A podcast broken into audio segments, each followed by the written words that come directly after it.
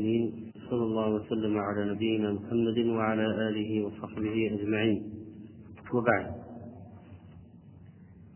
فقد قال المصنف رحمه الله تعالى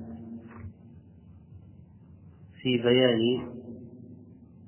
ما ينهى عن صومه عن أبي سعيد الخدري رضي الله عنه أن رسول الله صلى الله عليه وسلم نهى عن صيام يومين يوم الفطر ويوم النحر متفق عليه. وحيث أن هذين اليومين عيدان للمسلمين والعيد يظهر فيه السرور والفرح والبهجة ويتوسع فيه في المطعم والملبس والطيبات.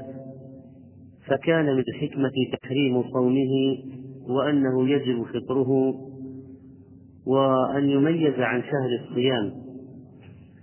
ففي عيد الفطر ينتهي الصيام فلا يجوز الزيادة على رمضان فيفطر وجوبا في العيد. وكذلك في الأضحى يتمتع بالأكل من الهدي من الأضاحي والحجاج يأكلون من الهدي. قال الله تعالى فإذا وجبت جنوبها فكلوا منها. وصيام هذين اليومين إذا مخالف ومناف لما شرعه الله سبحانه وتعالى بل هو حرام ولا يصح ولا ينعقد. لو نوى صيامه صامه لا ينعقد الصيام فصيامه باطل. وحتى لو كان قضاء أو نذرا فإنه لا يصح لا قضاء ولا نذرا. فلو صام يوم العيد عن القضاء لا يجزئه عن القضاء. صيامه باطل فلا يجزئه عن قضاء وعليه بقي اليوم الذي عليه بقي في ذمته. بقي في ذمته. ويوم العيد هو ما اتفق عليه المسلمون وتحقق لديهم ثبوته ولا عبرة بكبر الهلال ولا صغره فإن من أشراط الساعة انتفاخ الأهلة والعبرة بالشهادة الصادقة على الرؤية البصرية المجردة لقول النبي عليه الصلاة والسلام إذا رأيتموه فصوموا وإذا رأيتموه فأفطروا. ولذلك فإن اتخاذ الحسابات وتعيين العيد بالحسابات بدعة ضلالة. وقال صلى الله عليه وسلم فطركم يوم تفطرون وأضحاكم يوم تضحون. فإذا رآه المسلمون وأفطروا اليوم التالي فهو يوم فطرهم ولو حصل هناك ولو حصل هناك لو قال واحد طيب لو كان غم علينا لو غم علينا هلال شوال وأكملنا رمضان ثلاثين يمكن هذا اليوم الذي أكملناه هو يوم العيد. فنقول نعم يمكن لكن ما هو الدليل الذي نمشي عليه؟ رؤية الهلال. ولو فرضنا أن يوم ثلاثين رمضان هذا الذي حسبناه ثلاثين هو في الحقيقة عيد فلا يضرنا لأن النبي عليه الصلاة والسلام قال فطركم يوم تفطرون. اليوم الذي تفطرونه بالبينة التي تسيرون عليها هو يوم الفطر.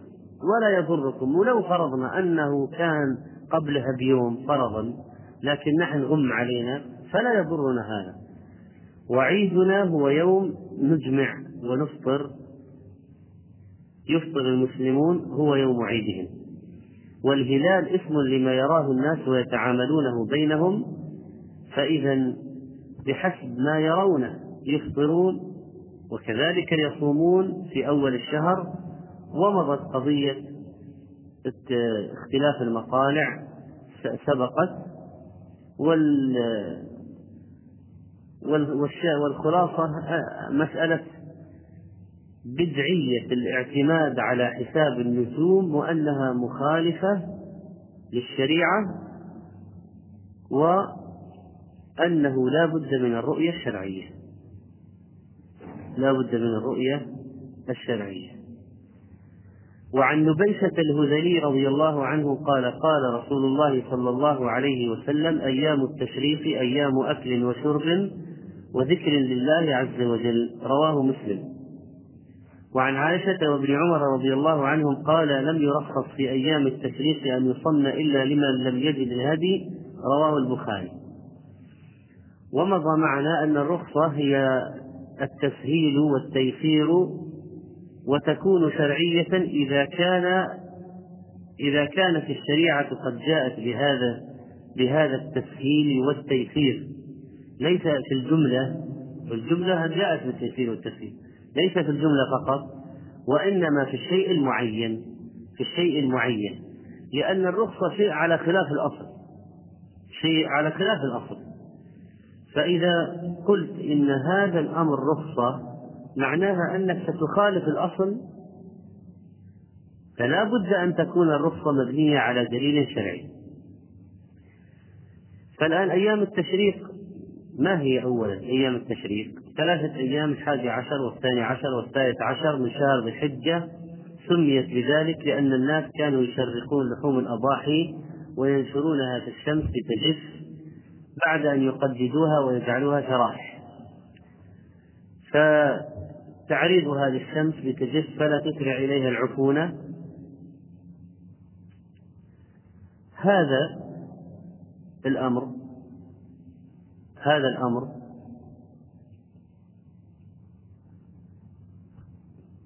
الذي من أجله سميت أيام التشريق بهذا الاسم فهذه الثلاثة أيام أيام أكل وشرب وذكر لله عز وجل فهي أيام فرح تابعة ليوم العيد عيد الأضحى الذي فيه انبساط في المباحات. وهي الأيام المعدودات التي قال الله تعالى فيها واذكروا الله في أيام معدودات. والوظائف الدينية في هذه الأيام في هذه الأيام أيضا تستدعي شيئا من القوة المنافية للضعف الذي يحصل بالصيام وهي ضيافة من الله عز وجل.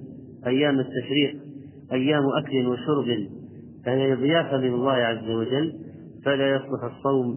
والله تعالى قد ضيف عباده ووسع عليهم في هذه الأيام. وبناء عليه فإنه لا يصح أن تصام أيام التشريق. لا قضاء فرض ولا نذر ولا نفل ولا غير ذلك ولا تجزئ. ولكن استثنى الحديث لم أن يصمن في في عدم الصيام إلا قال إلا لمن لم يجد الهدي. قال عائشة قالت عائشة وابن عمر إلا لمن لم يجد الهدي. والذي لا يجد الهدي ماذا عليه؟ صيام كم يوم؟ عشر أيام. سبعة ثلاثة في الحج وسبعة إذا رجع إلى أهله. هذه الثلاثة في الحج ممكن تكون هي أيام التشريق؟ ممكن.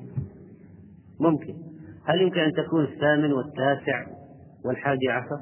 ممكن. هل ممكن تكون التاسع والحادي عشر والثاني عشر؟ ممكن. هل ممكن تكون الحادي عشر والثاني عشر والثالث عشر؟ ممكن. ثلاثة أيام في الحج. الذي لا يجد ثمن الهدي أو ضاع هديه أو سرق ماله هذا الرجل ماذا يفعل؟ كما قال الله سبحانه وتعالى في كتابه العزيز فما استيسر من الهدي للمتمتع. فمن لم يجد فصيام ثلاثة, ثلاثة أيام في الحج وسبعة إذا رجعتم.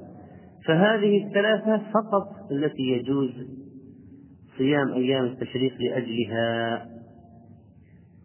طيب فبناء عليه لو قال واحد أولا صيام أيام التشريق هذا نهي عنه هل هو خاص بالحاج؟ الجواب لا حتى أهل البلدان لا يصومونها طيب لو واحد قال أنا أريد أن أصوم أيام البيض في الحجة ونحن نعرف أن أيام البيض هي الثالث عشر والرابع عشر والخامس عشر. وأنتم تقولون الآن أن أيام التشريق منهي عنها. والثالث عشر هذا من أيام التشريق. والثالث عشر هذا أيضا هو من أيام البيض. فالآن هل يجوز أن نصومه وأنه من أيام البيض أم لا؟ فنقول لا يصام. لا يصام. صم ثلاثة أيام من الشهر صم الرابع عشر والخامس عشر والسادس عشر. ولا تصم الثالث عشر. هذا بالذات يعني شهر ذي الحجة لا يصام الثالث عشر فيه. استثناء من صوم أيام البيض استثناء. لأن النهي فيه لا يصمنا إلا لمن لم يجد الهدي. وعن أبي هريرة رضي الله عنه عن النبي صلى الله عليه وسلم قال لا تخصوا ليلة الجمعة بقيام من بين الليالي. ولا تخصوا رمضان. ولا تخص يوم الجمعة بصيام من بين الأيام إلا أن يكون في صوم يصومه أحدكم. لا تخص ليلة الجمعة بقيام من بين الليالي. ولا تخص يوم الجمعة بصيام من بين الأيام إلا أن يكون في صوم يصومه أحدكم رواه مسلم. لا تخصوه يعني لا تخرجوه.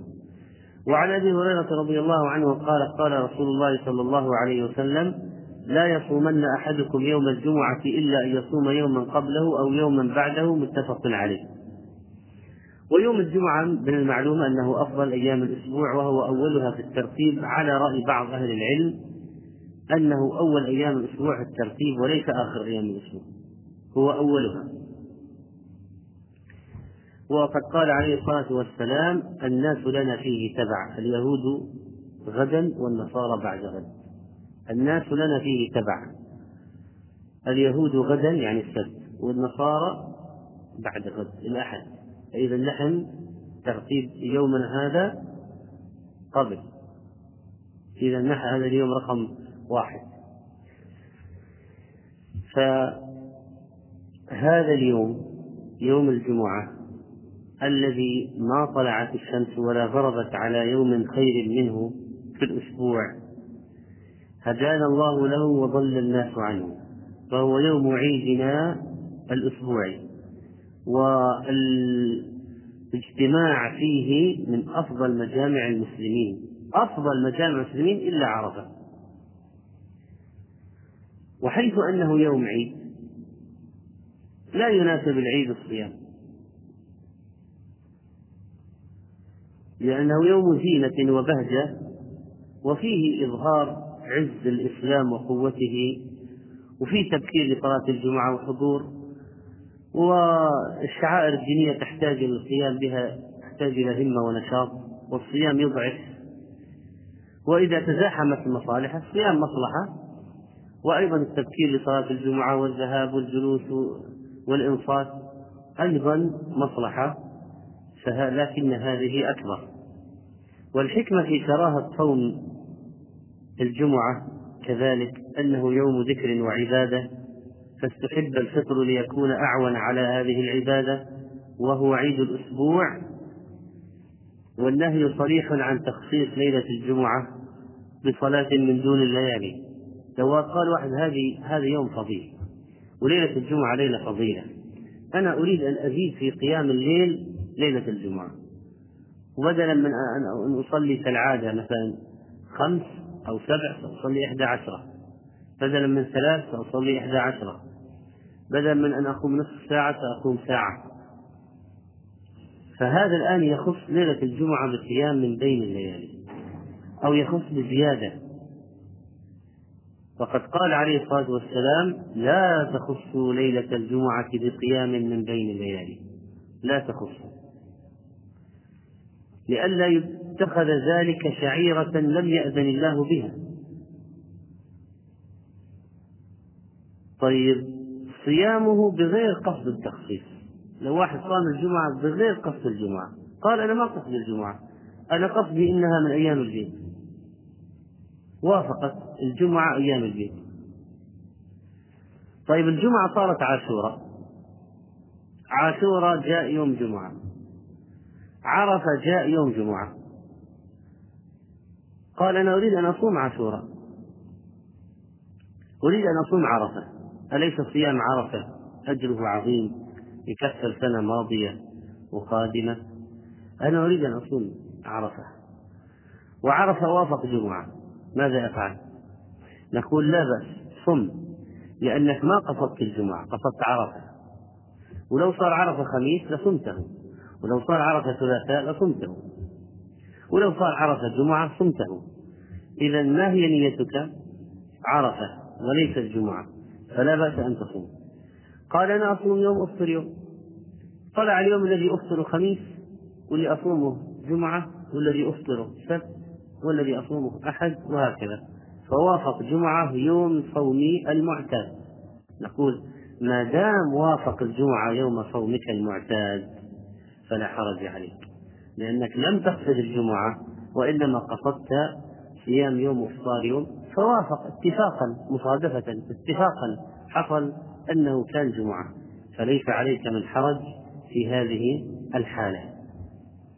فتزول الكراهة إذا بأحد أمرين.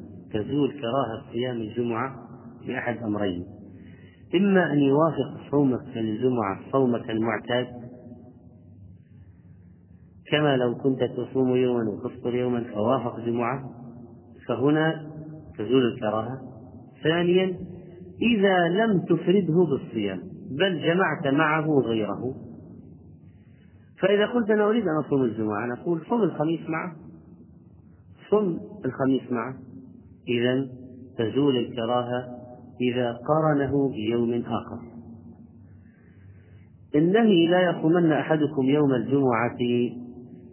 هذا النهي الأصل فيه أنه للتحريم أنه للتحريم. وقال بعض العلماء إنه للتنزيه لأن النهي منصب على تخصيصه بصيام أو قيام ولعل مأخذ هؤلاء في الكراهة دون التحريم أنهم لما رأوا إباحة صيامه بقرنه بيوم قبله أو يوم بعده وإباحة صيامه إذا صادف الصوم المعتاد قالوا لو كان حرام لما لو كان حتم حرام تحريم صيام الجمعة حرام حتما لذاته كان ما نفع أن يكون قبله يوم أو بعده يوم فذهبوا إلى الكراهة. فإذا ليست درجة النهي في صيام الجمعة مثل درجة النهي عن صيام يومي العيد يومي العيد محرم صيامهما والتحريم مؤكد. طيب ماذا لو أن الإنسان قال أريد أن أصوم غير ذلك من الأيام مثلا رجب. أريد أن أصوم ليلة السابع والعشرين من رجب. أريد أن أصوم ليلة أريد أن أصوم يوم السابع والعشرين من رجب. أريد أن أصوم يوم الخامس عشر من شعبان أي يوم أريد أن أصوم يوم غزوة بدر. هذه الأيام التي حصلت فيها مناسبات عظيمة أو نصر للإسلام سأصوم. أليس عاشوراء يوم نجى الله فيه موسى ومن معه؟ حصلت فيه معركة عظيمة وموقعة التي بين فرعون وموسى ونجى الله موسى. أخاف أنا أريد أن أصوم يوم بدر.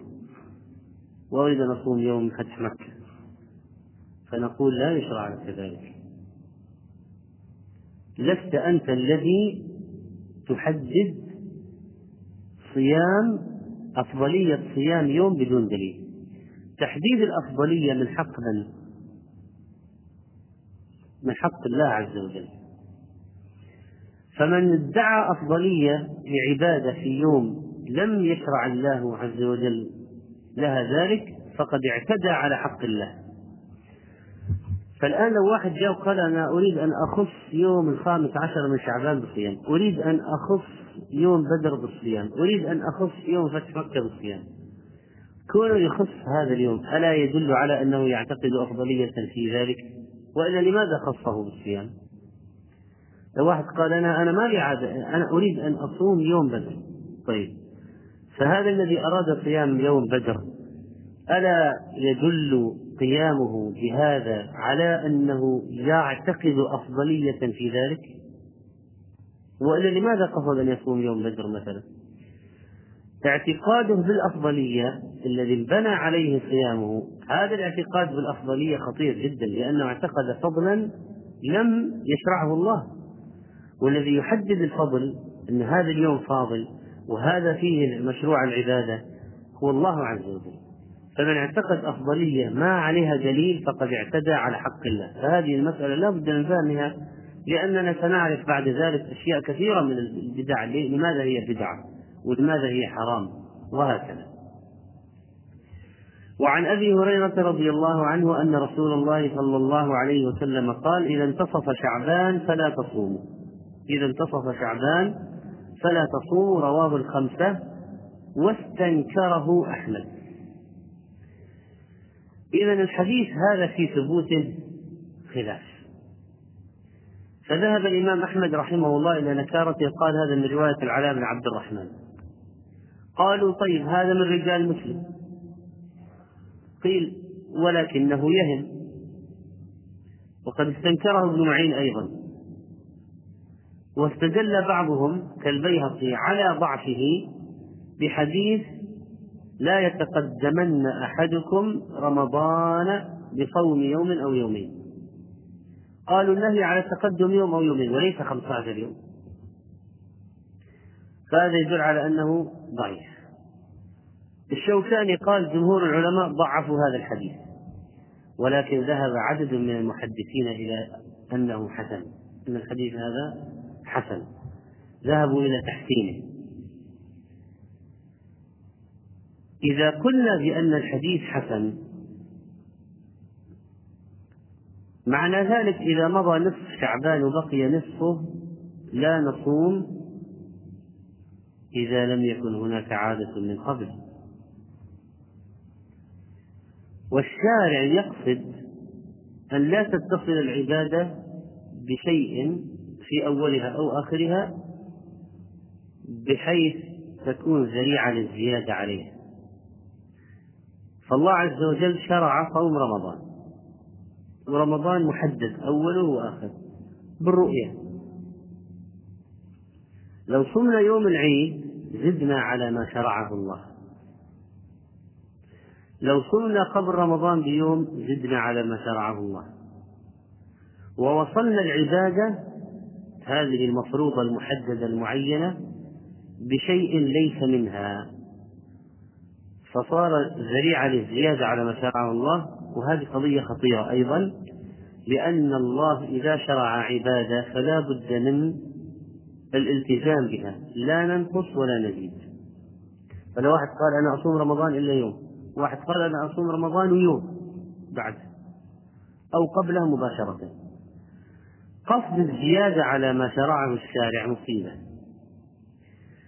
ولذلك تسد الأبواب المؤدية إلى الزيادة على ما شرعه الشارع. أي باب يؤدي للزيادة على ما شرعه الشارع؟ كأن واحد يعني لا يكتفي بما شرعه الشارع فيريد أن يزيد ولا نصوم 31 32 نصوم يومين قبل رمضان أصوم يوم العيد. لا يجوز. طيب فهذه مسألة التقدم آه، والتأخر في يوم العيد. إذا لا تجوز منهي عنها وحتى في الصلاة قال الصحابي أن النبي صلى الله عليه وسلم أمر أن لا توصل صلاة بصلاة أو نصل صلاة بصلاة حتى نتكلم أو نخرج. فلذلك تعرف خطأ الذين إذا سلم الإمام من صلاة الجماعة مباشرة بعد السلام قاموا وكبروا. مباشرة. قبل الأذكار وقبل الانصراف تغيير المكان قام وكبر مباشرة. هذا عمل منهي عنه وغير مشروع. بدعة. لماذا؟ لأن من الأسباب أن فيه ذريعة للزيادة على ما شرعه الله. فالله شرع صلاة العشاء أربعا. هذا بعد السلام بشر قام وأتى بصلاة. وصلها بصلاة أخرى بركعتين فكأن صارت ست الله شرع الفجر ثنتين فهذا بعد السلام مباشرة قام قبل. مباشرة. هذه ذريعة للزيادة في العبادة. والتزام تحديد الشارع هذه مسألة مهمة وعقدية. التزام ما حدده الشارع مسألة عقدية. أنه لابد أن نلتزم ما حدده الشارع. كما أننا قلنا قبل قليل التزام لا يجوز ادعاء أفضلية لم لم يأتي بها الشارع. كذلك لا يجوز الزيادة على ما شرعه الشارع. والزيادة في الدين كالنقص فيه. إذا الذي يصل رمضان بيوم قبله أو يوم بعده هذا فتح الذريعة فتح الذريعة للزيادة في العبادة. فمن مقاصد الشرع تمييز العبادات عن بعضها. تريد نوافل افصلها عن الفرائض. تريد أن تصلي بعد الفريضة افصلها عن الفريضة. بذكر دعاء بذكر بانصراف من المكان. والسنة أن تأتي بالأذكار ولا تدعو بعد السلام مباشرة لأنه لم يرد بذلك لم ترد السنة بذلك. وإن شئت في الدعاء بعد الأذكار كما قال بعض العلماء بعد الأذكار.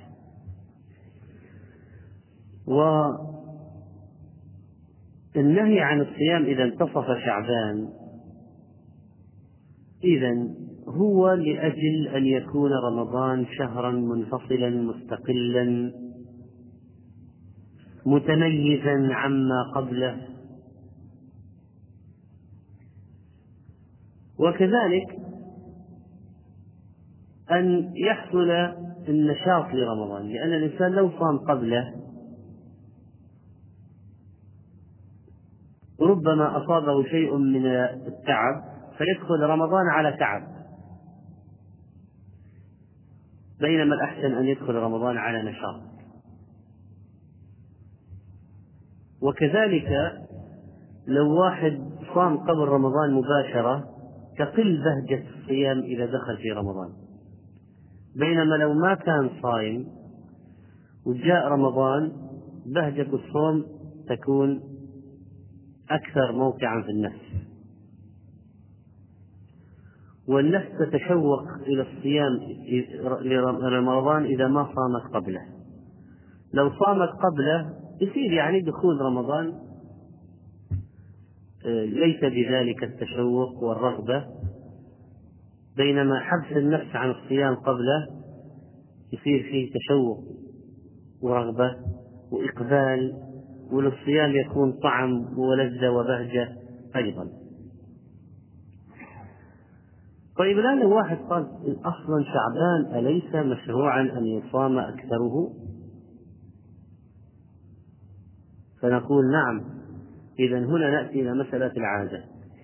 الذي عنده عادة مسبقة في الصيام يصوم حتى لو كان قبل رمضان بيوم. هذا إنسان ما سكت عن الصيام دهرا فلما جاء رمضان قال أصوم قبله نقول أنت يعني فعلك هذا ينبئ يمكن يؤدي إلى قضية زيادة في العبادة. أنت ما صمت الآن شعب في شعبان ما صمت شيء من أول شعبان ما صمت شيء. وما لك عادة قبل ما لا لا أنت تصوم يوم وما لك عادة قبل ما لا لا أنت تصوم يوم وتفطر يوم ولا أنت بالذي تصوم الاثنين والخميس. وما عندك عادة صيام من قبل. فالآن ما كنت تصوم. ثم لما اقترب رمضان جئت تريد أن تصوم؟ لما اقترب جئت تصوم؟ ومن قبل ما كنت تصوم ولا لك عادة بالصيام ما معنى هذا؟ لو كان لك عادة امشي على عادتك ولا تقطع العمل الصالح الذي أنت متعود عليه. كان عمل النبي صلى الله عليه وسلم ديمة ديمة يعني يداوم عليه. فلو أنت متعود تصوم يوم تفطر يوم ما يضر تدخل في شعبان وتكمل العادة ولو صار قبل رمضان بيوم لا يضر لأن هذه أصلا عندك عادة ولست أنت قاصد زيادة في العبادة ولا تقصد أن تمسك برمضان ما ليس منه لأنك أصلا هذا فعلك في جمادة وربيع وصبر ورجب كل هذا عادتك أنت ماشي عليها ومستمر فاستمر عليها. لكن تصور هذا الشخص الذي ليس له عادة بالصيام من قبل وما يصوم في النصف الأول من شعبان شيء ولا في رجب قبل ولا في جمادة قبله ولا إذا جاء اقترب من رمضان ودخل في النصف الثاني من شعبان أو جاء قبل رمضان بيوم أو يومين قال أنا أريد الصيام ما معنى هذا؟ ولماذا يفعل ذلك؟ هذه تهمة فهذا يمنعه من الصيام لكن واحد عنده عادة من قبل لا يقصد إذا إذا استمر على عادته ليس عنده قصد زيادة على العبادة ليس عنده قصد أن يصل رمضان بما ليس منه لأن العادة من القديم موجودة. فإذا الذريعة هنا في حقه منتفية بينما الذي ليس معتادا على الصيام يأتي الآن قبل رمضان في النصف الثاني من شعبان أو في آخر شعبان يقول أنا الآن أريد أن أصوم الآن خطأ الآن الآن أردت الصيام. فنقول هذا أنت متهم. الآن الذريعة هنا يجب سدها وأنك تمنع من الصيام قبل رمضان مباشرة. فإذا الشارع يقصد أن تكون العبادة مستقلة منفصلة متميزة لا يتصل بها شيء قبله ولا شيء بعده متميزة محدودة. هو حدد أربع ركعات حدد شهر رمضان. إذا لا يزاد عليه شيء ولا يوصل ولا يوصل بالواجب ما ليس منه ولا يوصل بالفرض ما ليس منه لا يوصل. وإنما يبقى مستقلا منفصلا محددا. لو زدناه لو صرنا قبله مباشرة راح التحديد. التحديد راح ذهب. ومما يدل على جواز الصيام إذا كان الواحد معتاد. حديث النبي عليه الصلاة والسلام في الصحيحين عن أبي هريرة. لا تقدموا رمضان بصوم يوم ولا يومين. إلا إلا. رجل كان يصوم صوما فليصومه. كان متعود على صيام معين فليواصل على عادته. فمن كان له صوم معتاد فصادف ما بعد النصف من شعبان فليواصل على العادة لأنه لا يدخل في الليل. إذا لو كان عند الإنسان عادة صيام قبل النصف من شعبان يستمر عليها. ما عنده عادة صيام قبل النصف من شعبان إذا دخل النصف لا يصوم. وبناء عليه تجتمع الأدلة ويكون حديث عائشة لم يكن النبي صلى الله عليه وسلم يصوم شهرا أكثر من شعبان نقول لأن عنده عادة في الصيام من قبل عنده عادة. فأكثر من الصيام في شعبان لفضل شعبان وعنده عادة من قبل. وعنده عادة من قبل. ولذلك ما يكون صومه في شعبان في هذه الحالة فيه أي قصد زيادة في العبادة. شيء معتاد. وقال بعض العلماء إن النبي صلى الله عليه وسلم كان يكثر صوم صومه في شعبان لأن لأنه كان يشغل عن بعض النوافل بالجهاد أو المرض مثلا فيقضي نوافله الفائتة من الصيام في شعبان قبل دخول رمضان. طيب استحباب الصيام في شعبان إذا هو في كل شعبان لاحظ معي أحاديث الاستحباب استحباب صيام شعبان هي في كل شعبان وليس في النصف الثاني من شعبان. استحباب الصيام في شعبان ليس أن يأتي في آخر يومين ويصوم.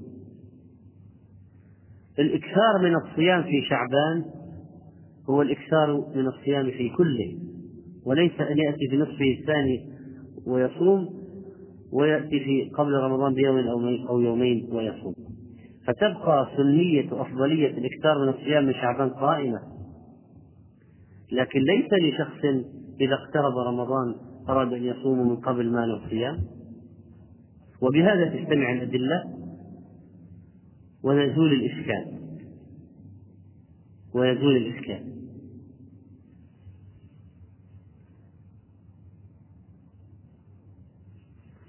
قال وعن الصماء بنت بسر رضي الله عنها أن رسول الله صلى الله عليه وسلم قال لا تصوموا يوم السبت إلا فيما افترض عليكم فإن لم يجد أحدكم إلا لحاء عنب أو عود شجرة فليمضغها رواه الخمسة ورجال ثقات. قال ابن حجر إلا أنه مضطرب وقد أنكره مالك وقال أبو داود هو منسوخ. هو منسوخ. إذا الناس قالوا مضطرب وناس قالوا منكر وناس قالوا منسوخ والحديث قال الحافظ عنه رجال الثقات وطعن فيه بالاضطراب لأنه جاء من رواية عبد الله بن بسر عن أخته الصماء وقيل عن عبد الله بدون أخته وقال بعضهم هذه علة غير قادحة والصحابي لا يضر ذلك في روايته ودعوى النسخ ما هو الدليل عليها؟ قالوا حديث أم سلمة أن رسول الله صلى الله عليه وسلم كان أكثر ما يصوم من الأيام يوم السبت يوم الأحد. ويقول إنهما يوم عيد للمشركين وأنا أريد أن أخالفهم.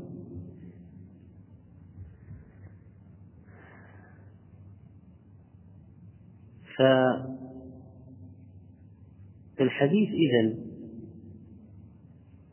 هذا متكلم في صحته. ولا لا بد أن نأخذ الحديث الآخر حديث أم سلمة حتى حتى آه، نتبين الأمر. لحاء العنب قشرة اللحاء القشرة. وقشرة المراد هنا قشرة العنب لحاء عنب قشرة العنب فاكهة المعروفة. وهو شيء يسير. يقول ولا ما وجد إلا هذا ينبغي لكي لا يكون صائما. أما حديث أم سلمة رضي الله عنها أن رسول الله صلى الله عليه وسلم كان أكثر ما يصوم من الأيام يوم السبت ويوم الأحد. وكان يقول إنهما يوم عيد للمشركين وأنا أريد أن أخالفهم. أخرجه النسائي وصححه ابن خزيمة وهذا لفظه. فقد ضعف هذا الحديث بعض العلماء كالحافظ عبد الحق الإسبيلي رحمه الله لوجود من لا يعرف حاله في السند. قال بعضهم لو صح لا يصلح أن يعتبر ناسخا لحديث الصماء بنت بسر ولا يعارض به. لإمكان حمله له هذا الحديث على أنه صام مع السبت يوم الجمعة وبذلك لا يكون قد خص السبت. لا يكون قد خص السبت. وشيخ الإسلام ابن تيمية رحمه الله قال ليس في الحديث دليل على إفراد يوم السبت بالصوم. أي حديث؟ حديث أم سلمة أو حديث الصماء؟ أي حديث الذي قال فيه ابن تيمية إنه ليس فيه دليل على إفراد يوم السبت بالصوم؟ حديث أم سلمة. الذي فيه أن رسول الله صلى الله عليه وسلم كان أكثر ما يصوم من الأيام يوم السبت. قال ابن تيمية هذا لا يدل على أن على مشروعية إفراد السبت بالصوم. لأنه ممكن يكون أكثر من السبت لكن مع جمعة. مع جمعة. إذا كراهية النهي عن صوم يوم السبت. مقيد النهي هذا بما إذا لم يوافق عادة أو يصوم صيام واجب كقضاء أو نذر أو كفارة أو يصوم معه جمعة. إذا نحن الآن لو قلنا بأن النهي ثابت بأن حديث النهي عن صيام السبت ثابت. لو قلنا الحديث حسن. لو قلنا النهي عن صيام السبت حديث حسن. كيف نفهمه؟ فنقول النهي هذا عن صيام يوم السبت. يزول النهي إذا صام يوم السبت مع الجمعة. طيب؟ فإذا إفراد السبت بالصيام.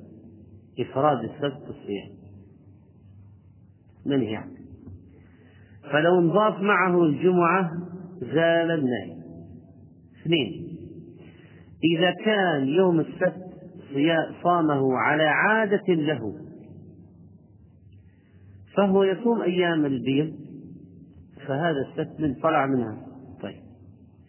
هو يصوم يوم ويفطر يوم وافق أن الجمعة فطر وسبت صيام وأحد فطر فلا بأس بذلك.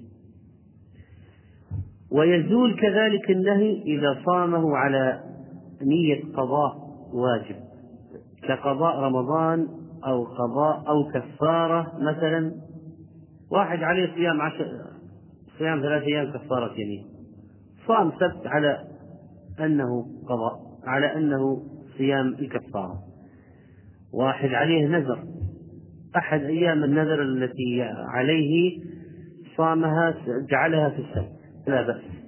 لأنه الآن ما صار نفل. صار صيام واجب. كذلك لو جاء عاشوراء في سبت أو جاء عرفة في سبت فقال يا جماعة أنا لا أقصد الآن السبت. ولا خطر ببالي أن آتي على السبت وأصومه. لكن أنا أقصد عاشوراء أنا أقصد عرفة. أنا ما قصدت السبت. بدليل لو أن عاشوراء هذا طلع في يوم الأربعاء أنا صمته لو عرفة طلع في ثلاثاء أنا صمته لكن وافق فأنا ما قصدت بصيام السبت الآن لأنه سبت. قصدته لأنه عرفة. لأنه عاشوراء أيضا لا كراهة في ذلك. لكن واحد يأتي يصوم نفلا متعمد من بين الأيام يختار السبت يصوم نفلا. لا عن عادة. ولا لسبب أن هذا عرفة أو عاشوراء ولا جعل قبله الجمعة مثلا أضاف إليه الجمعة كذا أفرد السبت بصيام نفل بدون سبب. فنقول لا تفعل ذلك. والحديث حسنه بعض العلماء لا تفعل ذلك. لا تصوموا يوم السبت.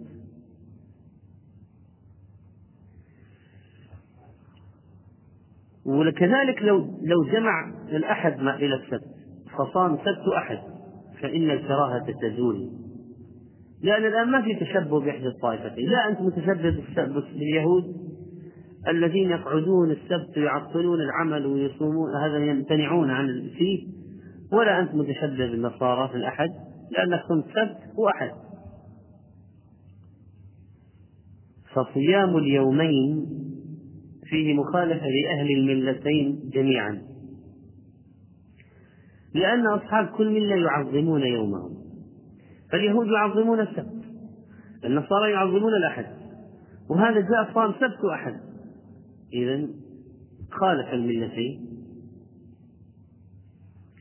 وقد دلت الدلائل من الكتاب والسنة والإجماع والاعتبار كما يقول شيخ الإسلام رحمه الله على أن التشبه بالكفار منهي عنه. فلا يحل للمسلمين أن يتشبهوا بهم في شيء مما يختص بأعيادهم. لا من طعام ولا شراب ولا لباس ولا اغتسال ولا إيقاد نيران ولا تبطيل عادة. ما معنى تبطيل؟ ترك تعطيل ولا تبطيل عادة من معيشة أو عبادة أو غير ذلك فلو جاء واحد قال نحن نريد نأخذ السبت إجازة بدل الجمعة ليه؟ قال يعني خلاص نعطل الأعمال يوم السبت. واليهود يعطلون الأعمال يوم السبت إذا هذا تشبه باليهود قال نريد أن نعطل يوم الأحد. نعطل الأعمال يوم الأحد. لماذا؟ النصارى يعطلون يوم الأحد. هذا تشبه بالكفرة. ولذلك قال شيخ الإسلام ولا تبطيل عادة. من معيشة أو عبادة أو غير ذلك أو ترك الوظائف الراتبة من الصنائع أو التجارة أو اتخاذ يوم راحة وفرح ولعب على وجه يخالف ما قبله وما بعده من الأيام. فإذا قال أنا يوم الأحد يعني بالذات هذا أجعله يوم فرح وسرور وتوسع ولعب وراحة قال كما لا يحل فيه يعني في عيد الكفار في يوم عيد الكفار إعداد وليمة ولا إهداء ولا إظهار زينة والضابط أن يجعل كسائر الأيام إذا يوم عيد الكفار ماذا نفعل فيه؟ نجعله كسائر الأيام يمضي كسائر الأيام. فلو واحد قال رأس السنة الميلادية عيد الكفار الخامس والعشرين ديسمبر مثلا عيد الكفار هذا كريسماس وهذا رأس السنة ماذا نفعل نحن المسلمين؟ نقول نحاول جهدنا أن يمضي كأي يوم من الأيام. لا زيادة ولا نقص. نجعله كأي يوم من الأيام. ما نميز بأي شيء. طمسا لأعياد الكفار. نطمس أعياد الكفار بأن نجعل أيام أعيادهم تمر عندنا كأي يوم من الأيام. ما نجعل فيه شيء يميزه إطلاقا. هذا مقصد شرعي. هذا مقصد شرعي. لا بد أن نحرص عليه. لا بد أن نحرص عليه. وبذلك نقاوم التشبه بالكفار. فمن وسائل مقاومة التشبه بالكفار أن نجعل أيام أعيادهم والأيام التي يعظمونها ما تمر كأي يوم من الهجرة ما في أي فرق. فلو قال قفلوا الشركة وعطلوا العمل. يعني أنا لو أردت أن أمره كأي يوم من الأيام ما ما في لا أجد وسيلة. أفرض واحد يعيش في الخارج يعني بين الكفار. ويوم العيد وليلة رأس السنة يوم رأس السنة عطل الأعمال. المسلم هذا لا لا يستطيع أن يذهب إلى العمل لأن الشركة مقفلة. طيب هو معذور الآن معذور لكن أولاده في بيته في حياته في معيشته هل يزيد شيئا أو يخالف عادته الأصلية إطلاقا. نوعية الطعام. يمكن الكفار يطبخوا نوعية طعام معينة. فنقول ولا نميز هذا اليوم بطعام. يظهرون الفرح. نقول ولا نميز هذا اليوم بأي فرح. من باب المخالفة وإظهار الإسلام وإخماد هذه العادة الكفرية. طبعا المسلم لما يكون في وسط كفار يعني لا تكاد تظهر مخالفته لأنه ضائع وسط هذه الجموع. لكن على الأقل يحافظ على بيته ونفسه وأولاده. قال ابن القيم رحمه الله إن العلماء اتفقوا على تحريم تقديم الهدايا في أعياد الكفار الدينية. إذا لا يجوز في يوم عيد الكفار تقديم هدية. لا يجوز. في يوم عيد الكفار لا يجوز تقديم هدية. وكذلك تحريم تهنئتهم بأعيادهم التي يتعبدون لله بها. ففيه خطورة تؤدي إلى الكفر. إذا ينبغي للمسلم مخالفة أهل الكتاب في أعيادهم وعباداتهم. وأن يتقصد المخالفة فيصوم سبت أحد مثلا. ليس سبت فقط وليس أحد فقط. يتقصد المخالفة مثلا عاشورا يمكن اليهود يصومونه من باب المخالفة يزيد يوم قبله أو يوم بعده والأفضل أن يكون قبله. يتقصد المخالفة. لذلك اليهود في المدينة تضايقوا جدا. ما ترك هذا الرجل شيئا إلا خالفنا فيه. لا عادة ولا عبادة ولا عيد ولا ما. ف... ف... كان واضحا لدى الكفار أن المسلمين يتعمدون يتقصدون المخالفة. وهذا في بيان فيه إظهار الإسلام وتميز الإسلام عن سائر الأديان. يعني لابد نحن نأتي بأشياء نشعر الكفار أن ديننا غير دينكم.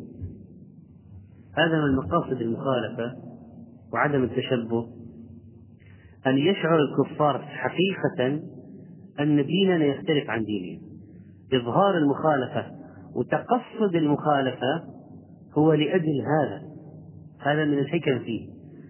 هذا المسلم يتميز هو بدين مستقل والكفار يشعرون أن الإسلام غير الكفر. فالآن طريقة الكفار مع المسلمين محاولة الدمج يعني إيجاد أشياء مشتركة إيجاد أشياء مشتركة. فتصور الآن لما الكفار يقولون هذا عيد الأم وهذا عيد الشجرة وهذا عيد المعلم وهذا عيد الطفل العالمي وهذا يوم الكذا العالمي وهذا يوم العمال العالمي وهذا يوم. ثم يقولون يا أيها المسلمون اشتركوا معنا. خلاص هذا يوم عالمي هذا. كل الناس كل الناس يحتفلون.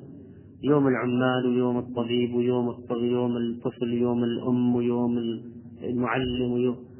إيش معنى هذا؟ الاشتراك. مخالفة واضحة لما يريده الشرع. الشرع يريد تميز وهؤلاء يريدون اشتراك تضييع القضية تمييع المسألة. فلذلك لازم نتعمد المخالفة ونتقصد المخالفة بأن لا نشاركه ولا نعمل أي شيء زايد عما كنا نعمله من قبل. ولا نوافقهم. أصلا الشارع يريد يريد التميز. يريد أن الكافر يحس أنك أنت أيها المسلم تختلف عنه. يريد أن الكافر يحس أنك أنت أيها المسلم تختلف عنه. فإيجاد مناسبات وأيام على مدار العام مشتركة يضيع التميز الذي أراده الشارع ويجعل المسألة فيها مشار اشتراكات وتداخلات. هذا التداخل لا يريده الشارع.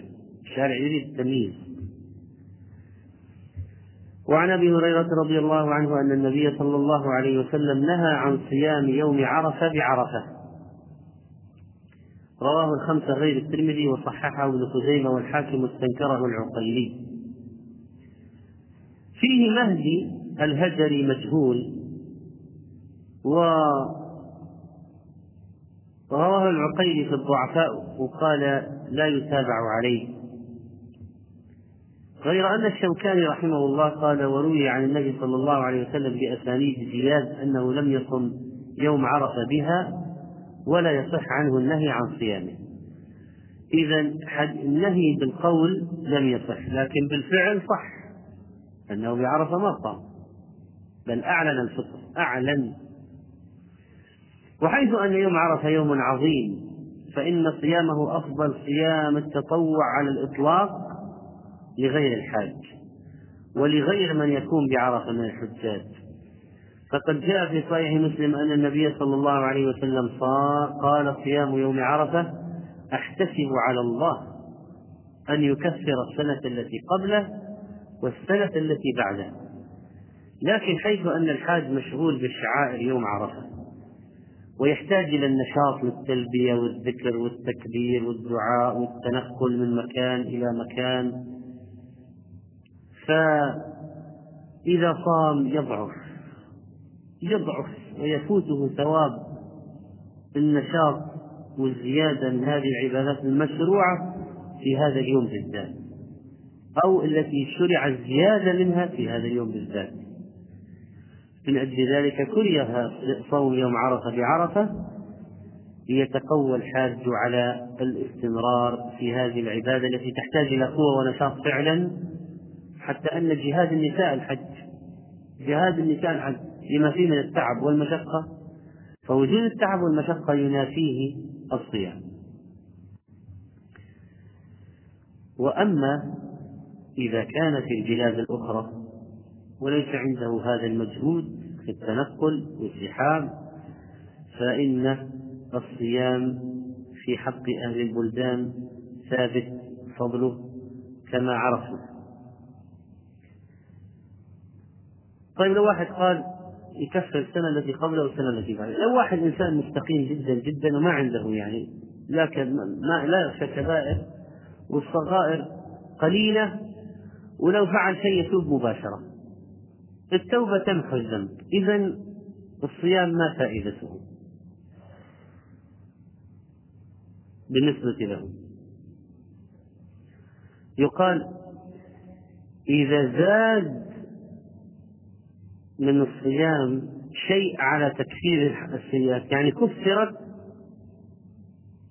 ببعض الصيام فالبعض الآخر منه ماذا ينتفع به العبد؟ إذا كفرت بأشياء ماضية مثلا كفرت بتوبة ومصائب وأمراض ابتلي بها العبد فكفرت سيئاته فصام. ماذا ينتفع العبد من الصيام؟ وقد كفرت سيئاته بأسباب أخرى. فالجواب أن ذلك يكون رفعا في درجاته في الجنة. فإذا لم يكن هناك سيئات تكفر بالصيام هذا تحتسب على الله أن يكفر السنة التي قبله والسنة التي بعده. فإنه يزاد في درجاته. لكن بالحقيقة إذا جئت إلى أحوالنا يعني من هو الشخص الذي يعني مكفر سيئاته لا يحتاج صيامه يعني؟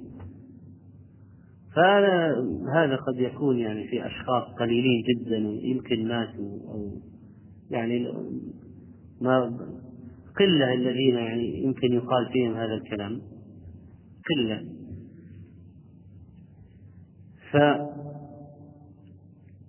فعدم استحباب صوم عرفة إذا هو لمن كان بعرفة من الحجاج وقد حرص النبي صلى الله عليه وسلم أن يعلن فطره في ذلك اليوم.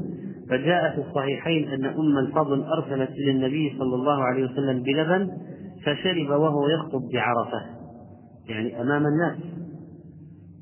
وقال ابن عمر حدثت مع النبي صلى الله عليه وسلم ثم مع أبي بكر ثم مع عمر. ثم مع عثمان فلم يصمه واحد منهم. طيب هل يوم عرفة يوم عيد؟ فيه معنى العيد. فيه فيه من العيد. فيه. قال شيخ الإسلام إنه يوم عيد. وقد روى الإمام أحمد وأصحاب السنن عن عقبة بن عامر رضي الله عنه أن النبي صلى الله عليه وسلم قال يوم عرفة ويوم النحر وأيام التشريق عيدنا أهل الإسلام. طيب ما هو مظهر العيد؟ اجتماع الناس. اجتماع الناس. للحجاج طبعا. إذا في اليهود واليهود قال لعمر هذه آية عندكم نزلت لو عندنا علينا اليهود نزلت لاتخذنا ذلك اليوم عيدا. وعمر قال إني لأعلم أين نزلت. في أي يوم. نزلت يوم عرفة يوم جمعة. كان عرفة وجمعة ونزلت. اليوم أكملت لكم دينكم وأتممت عليكم نعمتي ورضيت لكم الإسلام دينا. فاليهودي تأمل في الآية تأمل فيها يعني عرف أن فيها أشياء عظيمة جدا إظهارا منة منة الله على أمة الإسلام. فقال لو هذه نزلت علينا كأن اتخذنا ذلك اليوم عيدا. وعن عبد الله بن عمر رضي الله عنهما قال قال رسول الله صلى الله عليه وسلم لا صام من صام الأبد. لا صام من صام الأبد متفق عليه. ولمسلم من حديث أبي قتادة رضي الله عنه بلفظ لا صام ولا أفطر. في هذه جملة إنشائية دعائية جاءت على سبيل الإخبار وهو دعاء عليه. دعاء. يعني هي إنشائية لأنها تضمنت خبرا. ولكنها في الحقيقة تشتمل على دعاء. مثل لا استطعت. قال لا أستطيع. يعني ياكل بشماله قال لا أستطيع. قال لا استطعت. هو خبر. ودعاء أيضا في ذات الوقت لا استطعت لا صام من صام الأبد. فقيل هذه إنشائية دعائية. فيها دعاء بالإضافة إلى الإخبار الذي هو إنشاء. لماذا؟ زجرا. زجرا عن ماذا؟ عن صيام الدهر. أصلا هذا لا يحس بألم الجوع والظمأ. ولذلك لا يتميز عنده الصيام من غيره. والمقصود بالأبد ما هو؟ الأبد هو في اللغة الدهر الطويل الزمن الطويل يسمى أبد وجمعه آباد وأبود. واختلف العلماء في معنى لا صام من صام الأبد فقال بعضهم هذا دعاء عليه زجرا له عن مواصلة الصيام وعمله سيء هذا سيجعله عاجزا عن القيام ببعض الواجبات وببعض الأشياء المهمة نحو نفسه وأهله ومن ومن ومن هو مسؤول عن قوتهم. وقيل أيضا قوله لا صام من صام الأبد وإن كان صورة صورة صيام لكن لا يجر عليه مع ما يناله من من من الجوع والظمأ وفقد المباحات لكن لا يستفيد شيئا من هذا. لا يستفيد. وصائم الدهر اعتاد الحرمان وألفت نفسه هذا الامتناع فكأنه لم يصل إخبار عن حاله. وعلى حال مذموم في كلا الأمرين. لقد خالف أمر الرسول صلى الله عليه وسلم واختار لنفسه قدرا من العبادة غير القدر الذي اختاره الله عز وجل. فإن كان فيه دعاء فويح من من دعا عليه النبي عليه الصلاة والسلام. وإن كان فيه خبر فويل لمن أخبر عنه بهذا الخبر. طيب النفس قد يكون يعني واحد اغتنام العمر بالطاعة. اغتنام العمر بالطاعة. ليش ما الواحد يصوم الأبد؟ أليس هذه الأنفاس والأيام محدودة معدودة؟ وينبغي أن تكون في طاعة الله؟ وليش ما الواحد يصوم كل الأيام فعلا؟ حتى يكون يعني عمره كله في طاعة. لما, لما لا؟ فنقول ما تتمناه هذا قد أعطاه الشارع منة عليك منه بدون التعب كله هذا ألا تتمنى أن تصوم كل الدهر؟ أن تجعل يعني كل عمرك في طاعة والصيام من الطاعة؟ أعطاك الشارع هذه الميزة بدون كل هذا التعب. فقد قال عليه الصلاة والسلام عمن يصوم ثلاثة أيام من كل شهر إنه يعدل صوم الدهر. إذا صار يصوم رمضان ويتبعه ست من شوال هذا صيام الدهر. ويصوم ثلاثة أيام من كل شهر الحسنة بعشر أمثالها فالثلاثة صارت عن ثلاثين يوم. كل شهر صوم ثلاثة أيام عن ثلاثين يوم. إذا أعطاك الميزة.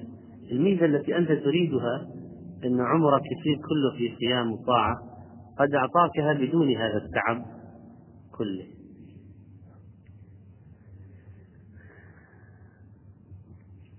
فلو كان مستحب صيام الدهر فأنت قد أخذت الأجر بصيام ثلاثة أيام من كل شهر. وأقصى ما ورد في الصيام ما هو؟ صيام داود عليه السلام. أنه كان يصوم يوما ويفطر يوما. في الحقيقة أن النهي عن صيام الدهر فيه بيان واقعية هذا الدين. وأن الإسلام آه، يريد من الناس أن يمارسوا حياتهم وأن يقوموا بالمهمات التي عليهم وأن لا يضعفوا عن القيام بهذه المهمات. ولو واحد صايم كل الأيام بالتأكيد سيضعف عن القيام بحق زوجته. حتى الجهاد يعني. معنى يعني معنى ذلك أنه سيصوم حتى أيام الجهاد. ولا يستبعد أن يكون في هذا إخلال ببعض العبادات الأخرى أو إخلال بمسؤوليات وواجبات أخرى من الواجب نحو أولاده في كسب الرزق ونحو زوجته. حتى في قد يضعف عن إتيانها فلا يقوم بحقها وإعفافها. وكذلك فإن الشارع يريد أن الناس يشعروا بلذة العبادة بالتجديد يعني. فلو صام كل الأيام ما صار لرمضان لذة ولا صار لنوافل معينة لذة لأن كل الأيام مثل بعض عنده عند صائم الدهر.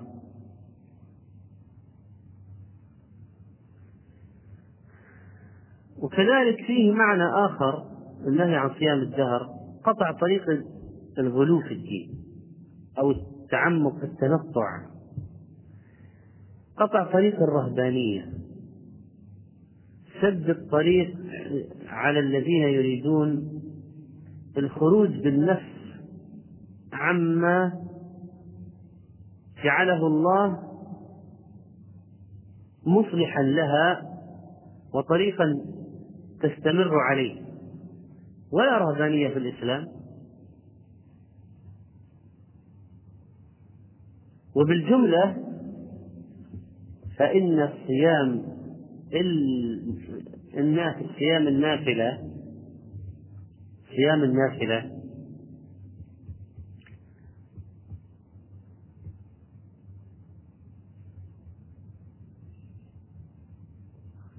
يشترط فيه أن لا يشغل عن شيء أفضل.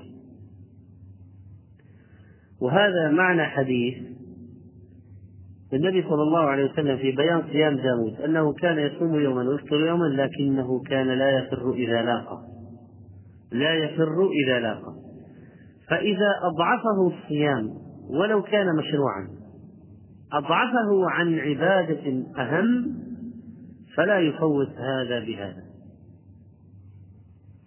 فلو قال لو أنا صمت مثلا لا أقوى على القتال. فنقول لا يشرع لك الصيام.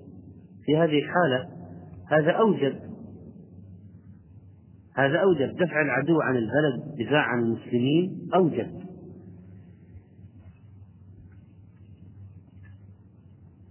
طيب إذا كان الخميس القادم لم يكن هناك درس لعارض سفر الخميس القادم فيكون الدرس الخميس الذي بعده وآخر خميس في شعبان. آه، نتم إن شاء الله هذا الكتاب. موضوع الصيام بقي علينا بقي الاعتكاف بقي قيام رمضان والاعتكاف. نتم إن شاء الله القيام والاعتكاف بإذن الله تعالى في الدرس الأخير. إذا ما صار الخميس القادم الخميس الذي بعده. ما حكم من يصوم اليوم الذي يسبق رمضان ويصادف يوم خميس؟ كما لو لو صار في هذه السنة بدأ رمضان بجمعة. فما حكم صيام الخميس الذي قبله؟ علما أني أصوم الاثنين والخميس. وقد يصادف يوم الخميس الثلاثون من شعبان الثلاثين من شعبان. الجواب تقدم أن الذي له عادة معينة يسير عليها يواصل. فإذا كان متعودا يصوم الاثنين والخميس فإذا يصوم الخميس الذي قبل رمضان مباشرة.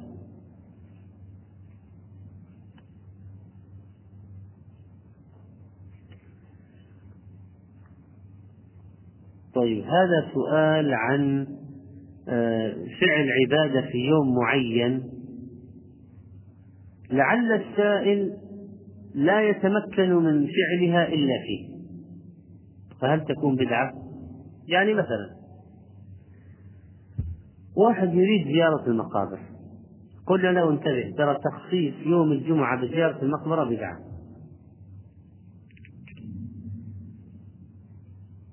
تخصيص العيد لزيارة مقبرة بدعة.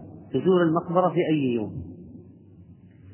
وإياك أن تخصص يوما لزيارة المقبرة لأن معنى التخصيص اعتقاد الأفضلية. لاحظ الجملة هذه مهمة. معنى التخصيص اعتقاد أفضلية. لابد إذا واحد خصص يوم لشيء معين معناه أنه يعتقد أفضلية في ذلك اليوم. إذا خص يوما بعبادة أو وقتا بعبادة خصه بعبادة إذا ورد الشرع بها الحمد لله لأنك اعتقادك الأفضلية صحيح. إذا خصيت وقت بعبادة والشارع جاء بهذا التخصيص فما في عليك حرج بل لك أجر لأنك اعتقدت بأفضلية شرعها الله. لكن لو أنك خصصت وقتا بعبادة لم يشرعها الله في هذا الوقت معناها أنك تعتقد أفضلية العبادة في هذا الوقت.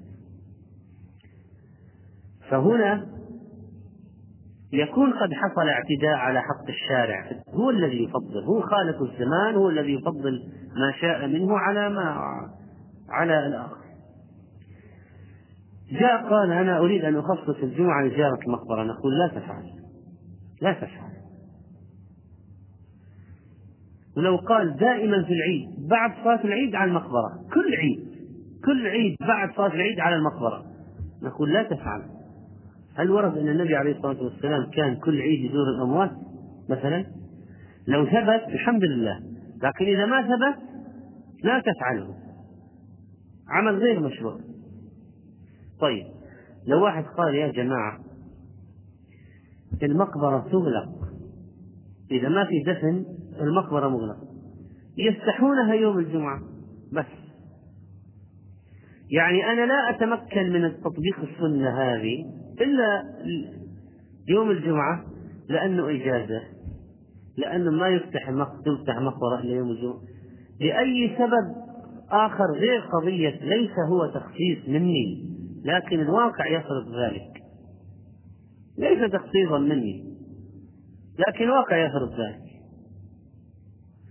فنقول إذا أنت ما قصدت التخصيص وإنما جاء الأمر بطبيعة الحال. حصلت القضية بطبيعة الحال لظرف خارج عن إرادتك. طيب. إذا هذا الآن يعني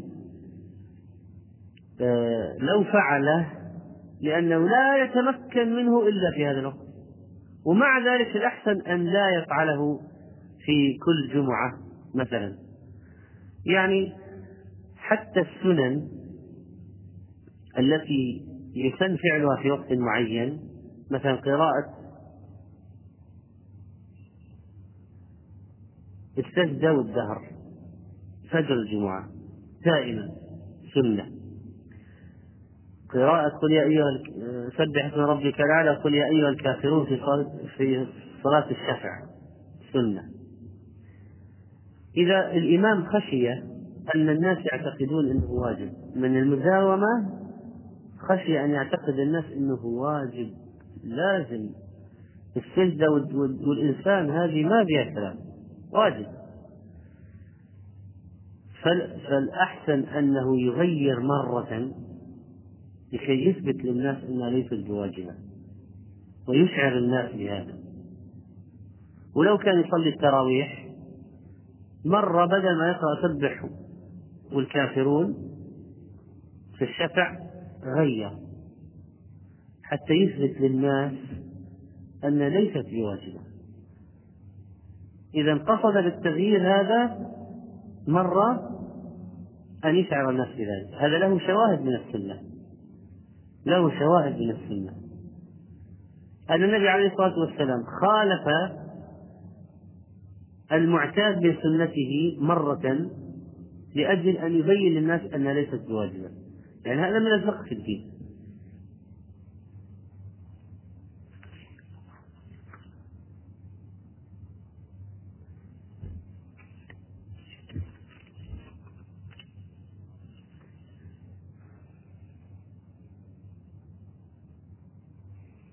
هل يجمع بين أكثر من حالة؟ صيام يوم إفطار يوم وصيام البيض وصيام الاثنين والخميس؟ نعم لأنها كلها مشروعة. فلو واحد الآن يصوم يوم يفطر يوم لما جاءت أيام البيض والأها. يعني مثلا افرض أيام البيض هي الاثنين والثلاثاء والأربعاء فهو صام السبت وأفطر الأحد على عادته يصوم يوم يفطر يوم. صام السبت وأفطر الأحد. ثم والى ثلاثة أيام.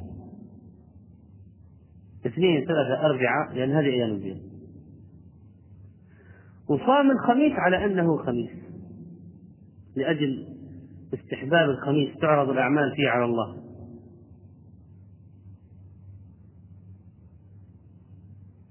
وأفطر الجمعة زين. إذا كونه يطبق أكثر من سنة في الوقت لا بأس بذلك. لا بأس بذلك. يصوم يوم يفطر يوم ولما جاء على أيام مثلا في في توالي في في في توالي في موالاتها فضيلة ولا. تابعها. وجاء وراها خميس وصام على أنه خميس. فلا بأس بذلك. هذا والله أعلم. صلى الله على نبينا محمد.